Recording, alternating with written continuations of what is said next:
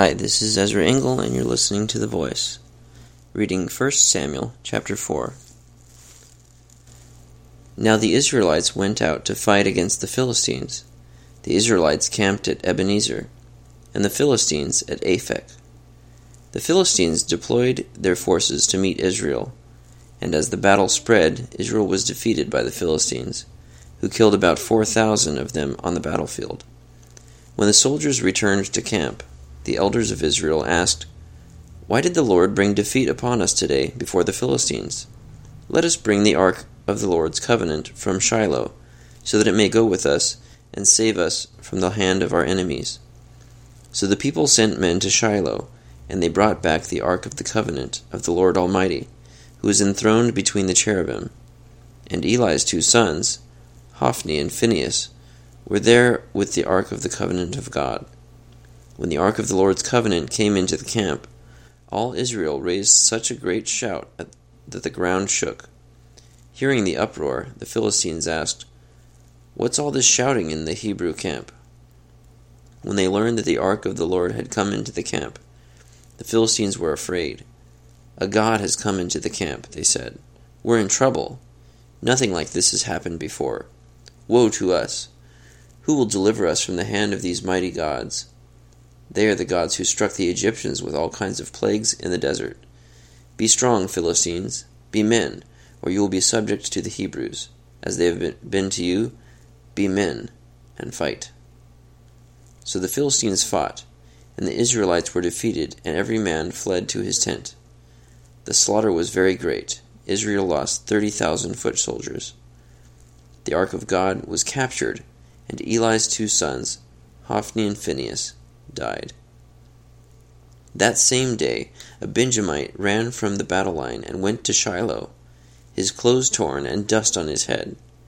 When he arrived, there was Eli sitting on his chair by the side of the road, watching, because his heart feared for the ark of God. When the man entered the town and told what had happened, the whole town sent up a cry. Eli heard the outcry and asked, What is the meaning of this uproar? The man hurried over to Eli, who was ninety eight years old, and whose eyes were set so that he could not see. He told Eli, I have just come from the battle line. I fled from it this very day. Eli asked, What happened, my son? The man who brought the news replied, Israel fled before the Philistines, and the army has suffered heavy losses. Also, your two sons, Hophni and Phinehas, are dead, and the ark of God has been captured. When he mentioned the ark of God, Eli fell backward off his chair by the side of the gate. His neck was broken, and he died, for he was an old man and heavy.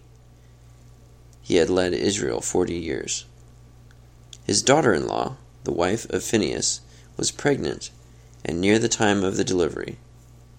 When she heard the news that the ark of God had been captured, and that her father in law and her husband were dead, she went into labor and gave birth but was overcome by her labor pains. As she was dying, the women attending her said, Don't despair, you have given birth to a son. But she did not respond or pay any attention.